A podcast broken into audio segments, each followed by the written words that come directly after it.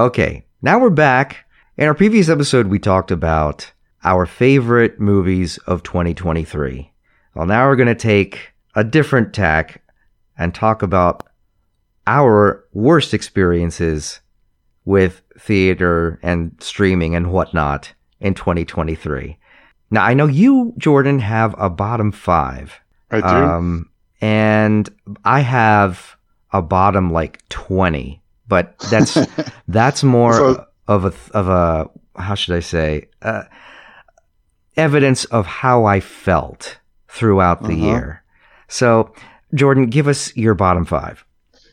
Okay, so maybe some of these will be on your list, but I actually have kind of six because I couldn't split a tie at the bottom. I mean, well, the fifth worst movie. So this is not the worst. The fifth worst m- movie is a tie for me between Knock at the Cabin, and I believe you like that movie. Nope. Uh, M.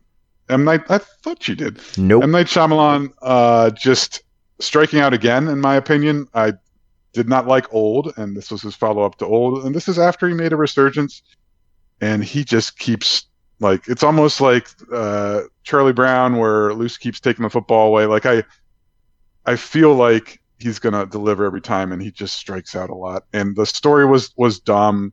Uh, it, bad acting by the little girl in that movie. Just I, I- I couldn't take it. Bautista made it watchable at least. Like he's he's probably the best part about that film, but just I don't know. I did not get it. I did not like it. That film is tied with me with Asteroid City. Uh, oh. Wes Anderson film. I just I, I didn't finish it. Okay, so maybe I shouldn't actually put that on here, but I just had to turn it off. Very large cast, a story that did not hold my interest. I'm just kind of tired of Wes Anderson. I feel like the every every one of his films is the same thing, the same kind of delivery, the same kind of looking at the camera, the way he goes back and forth forth with the camera, and I'm I'm just over it. I, this is just me, just kind of getting tired of Wes Anderson. So uh, you may have liked that. Uh, number four is The Flash, Mm. one of the worst comic book movies I've ever seen. Uh, the CGI throughout was so bad. The movie starts with babies falling off a building, and the Flash is trying to save them, and little weird things happen dur- during this process, and it's just, you know, I- I was not enjoying it. At least Michael Keaton was there. He kind of saved it towards the end. He made it a little bit more watchable when he came on screen. Ezra Miller just kind of annoying throughout. I did not like The Flash.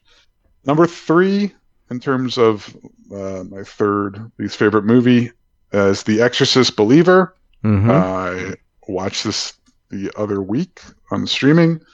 Uh, I kept looking at my watch during this movie because it took about an hour for the girls to be possessed. And when you're dealing with a possession movie, like let's get to something. Like an hour of nothing happening, and then when it did happen, I didn't really care about the characters anyways, so I was never really scared. You know, you get Linda Blair showing up at the end, uh, kind of a throwaway moment. I thought I just did not like it. Uh, I didn't think it needed to exist really. And I'm really disappointed in Leslie Odom Jr., who I was a huge fan of after seeing him in Hamilton, but I mean, I don't think his career choices have been that great since then. So I expect more out of him. Number two, second worst movie, Super Mario Brothers. Again, just not much of a plot, no characterization, like hardly any laughs. Laughs. It's just like, for me, it was like watching one of my kids play Mario for 90 minutes, pretty much. I mean, there's not much of a story. It's not like the Lego movie where we have some actual humor and characterization throughout. And uh, one quote that I saw in this movie that I really like it says, This movie exists, and that's about as high as it aspires to. so I would kind of agree with that. Number one, the worst movie I saw in 2023 was Cocaine Bear. I wanted to like this movie. I wanted to go into it saying, "Oh, this is an interesting premise." You know, we all heard the story of the bear that did cocaine. Wow, this is going to be funny, and it just was not. There was just, you know, so many un- un- unnecessary characters that were added throughout. That all I really wanted to see was a bear doing cocaine. That's about it. And I, we got all this other stuff in there. All the, the parts that were supposed to be funny, I barely laughed. The visual effects were horrible, uh, and it's really hard to believe the writers of this movie, well, actually, they were the producers of this movie, were the same two people that wrote Spider Man. Lord and Miller were involved with this. and I just can't believe that those two movies were uh, have the same people making them um, for parts of it. So Mm-hmm. I just thoroughly disliked that movie, and thankfully I, I got to see it on Peacock for free, so I didn't really pay for it. So my worst movies in 2023 can be split in basically two categories. One, crappy sequels, or two, movies that we are told are supposed to be good because they're going to be nominated or should be nominated for an Academy Award, but end up being pieces of trash. So the easier one to go over would be the first one, the sequels. A lot of disappointments here. Now, John Wick 4 was not one of the worst movies I saw, but it was extremely disappointing for me. Dang, That- I really wanted to see that, and I I just haven't. I guess I can skip it. Uh, yeah. Um, Fast X, uh, The Marvels. Um, I I Yep. wanted to like, and I for the life of me, like one of the running gags is like, do you remember the name of the villain? No, Yeah, exactly. um, no, the- that was a bad movie. the the, the Exorcist uh, believer, and and here's the thing: I watched all of the Exorcists before watching this one, and rewatching the first Exorcist was it used to be the scariest movie I'd ever seen. Uh, it, Mhm. it it no longer scares me, but Mhm. it is a fantastic movie. It is Mhm. so layered. There is so much going on there. It's not just about a young girl being possessed by a demon. It is about this priest dealing with guilt about uh, you know his calling and his mother and also the time period. We have this single mother who is, you know, she's an actress, one of the worst Philistine jobs uh, ever, and and Regan is an innocent girl who is all of a sudden punished by being possessed, and Mhm. just you know you're you're getting so wrapped up and, and you're caring about what's happening here. Exorcist 2 was awful, despite having like James Earl Jones in it, which is weird. Exorcist 3 was really good. Like that was it had a nice twist. And that is definitely worth watching. You don't need to see Exorcist 2, but I recommend watching Exorcist 3. Mhm. Exorcist 4 and 5 are a bit of an interesting story in that they, it, it was sort of like uh, uh, Zack Snyder doing Justice League, um, except that, uh, you know, there are two versions of Justice League. But in this case, it's not that like a, a tragedy befell the director and had to be replaced by another. It's that the studio didn't like what the original director was doing and stepped in and said, nope, do something else. And so they scrapped almost everything and churned out something that was bad. And when it failed at the box office, there was like, mm, let's maybe go see, you know, it was sort of like release the Snyder Cut before that was even a thing. And so they did. And they released like direct to video, um, the original version. And it was a lot better. Not that good, to be honest, but it, it, it was there. So then we come to Exorcist Believer, right?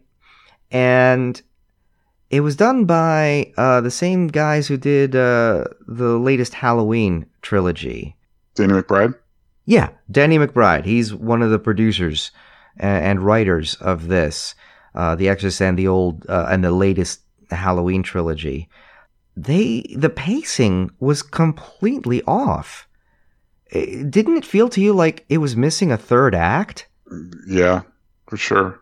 So uh, it's and and it didn't get to why the first Exorcist was so good because it wasn't about uh the, the shock wasn't that you know she's possessed or this young girl is being possessed. The shock is the the tragedy of witnessing this suffering that a demon would be willing to do this to somebody so innocent just to mess with a priest's feelings because it could. And this wasn't anything like that. This had nothing in it. It was just, uh, let's continue the story. Yeah.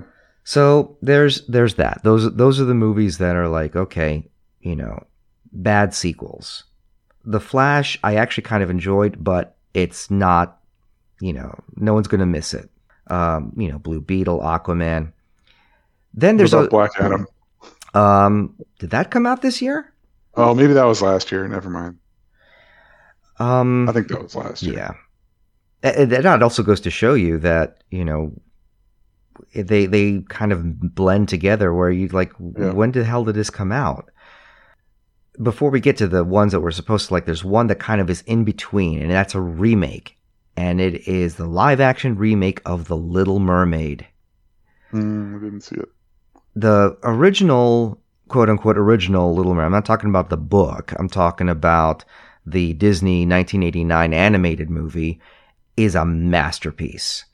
It is very thematically layered, very deep, very like I could do a whole episode on The Little Mermaid and how animation conveys characterization and theme and just the writing and everything. Just it was brilliant.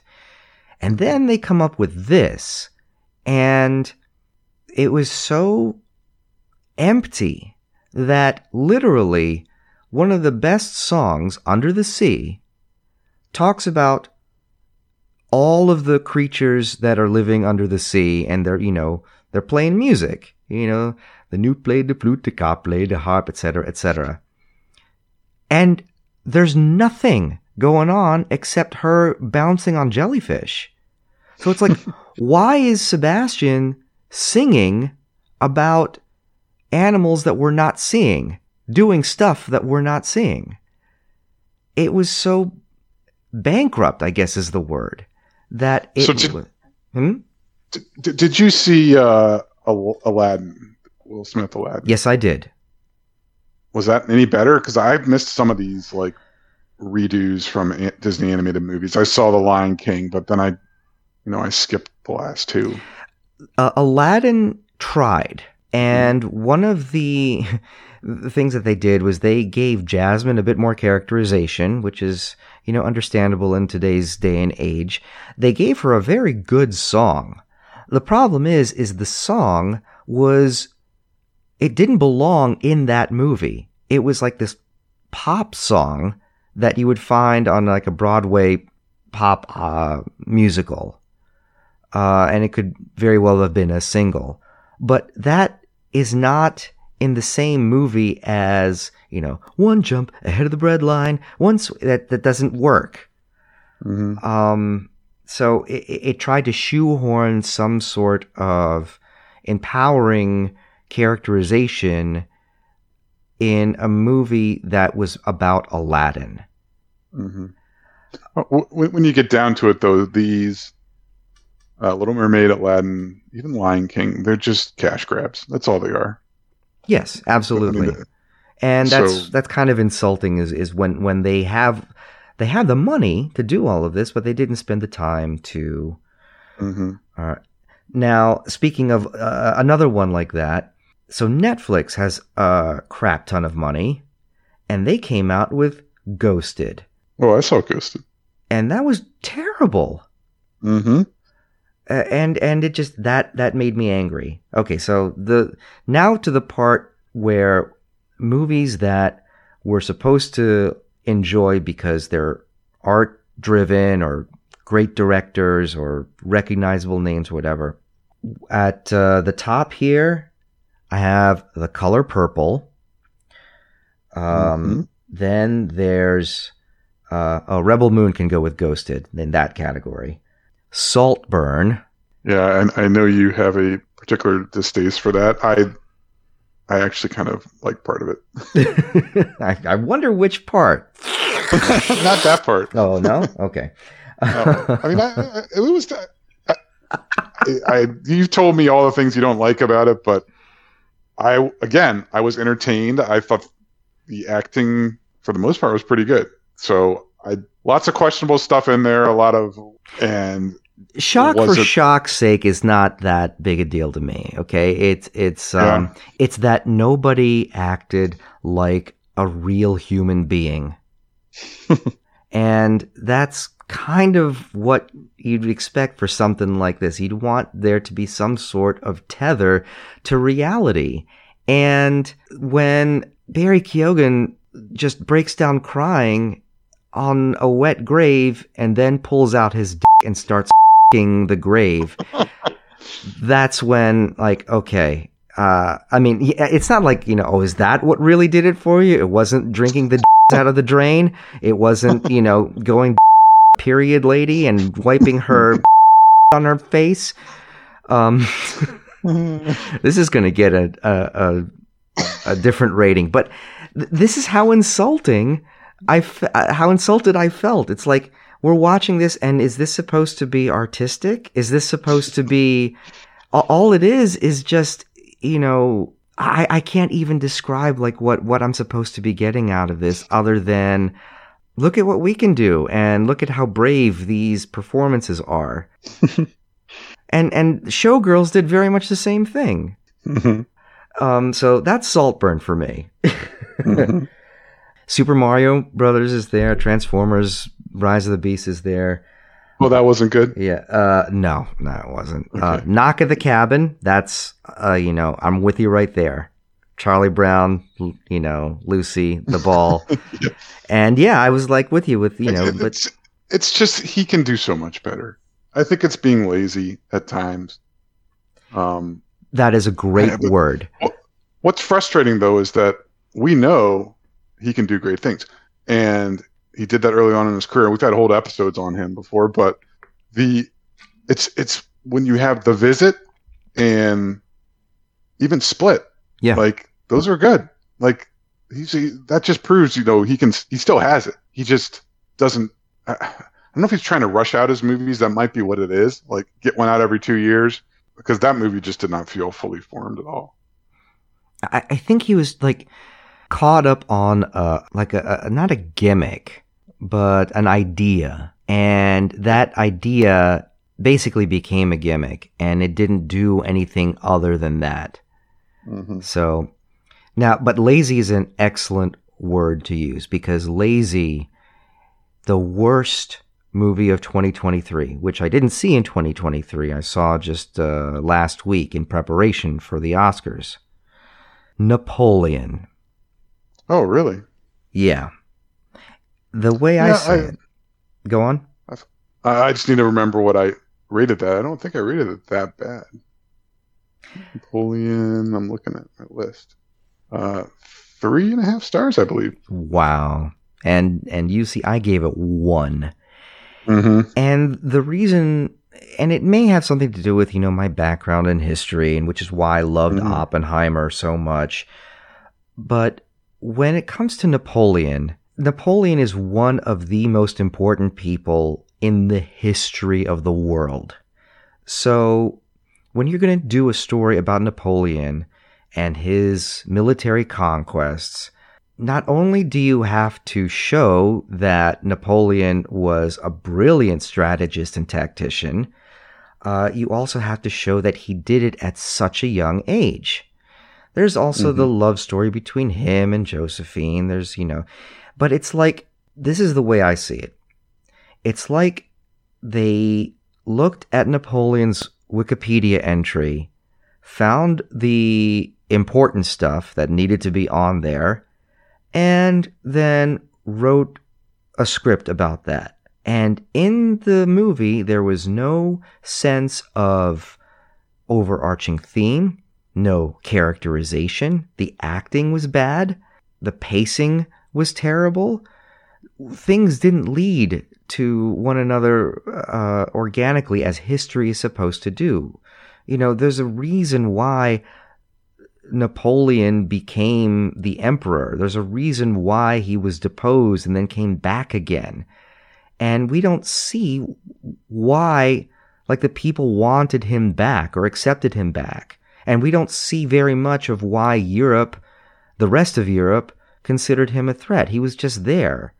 And with performing, you know, really good performers like Joaquin Phoenix and Vanessa Kirby, like just basically phoning it in, especially with Joaquin Phoenix, the fault goes to Ridley Scott. Yeah, and, I, I, obviously did not. I, I, I enjoyed that movie for you know the the, the battle scenes, a spectacle. I thought because I mean I'm not a history buff like yourself, so maybe I didn't know all of the backstory and the, what should have happened. But my biggest problem with what I saw with Joaquin Phoenix in that movie is like I guess they made a conscious decision not to have a French accent. He he had no accent at all throughout the whole thing, and I just thought it would have been more effective if he tried something.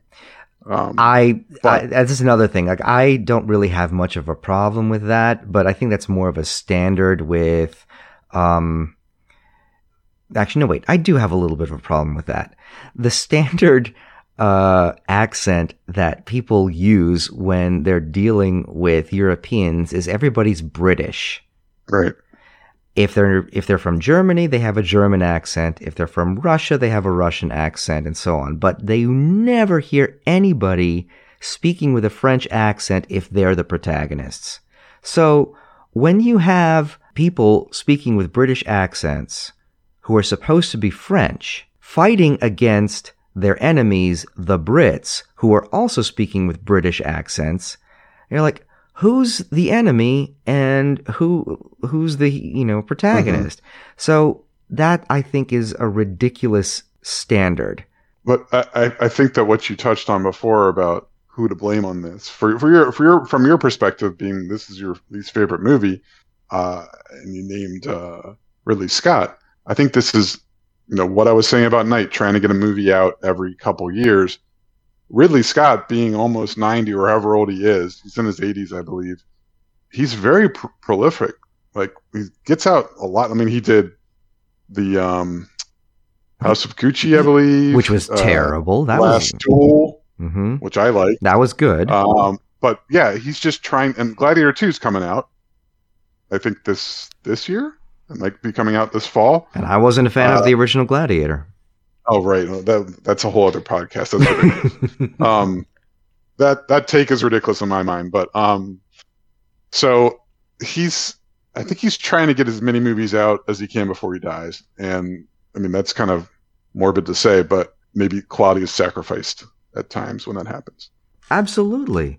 And in my opinion, like there's there's no excuse for for something like that to happen. When you you have all of this stuff, all of the resources of a major studio behind you, and you don't care to put something in that is watchable, then you're you're doing a disservice to the audience. You're just doing it for yourself. Yeah, uh, I would argue that I thought it was watchable, but okay, you know, to each their own. To each their own. And with that, we're going to be drawing this part of the 11th annual ARCademy Awards to a close. When we come back for the next episode, it's what you've all been waiting for our picks and snubs for the 96th annual Academy Awards for 2023.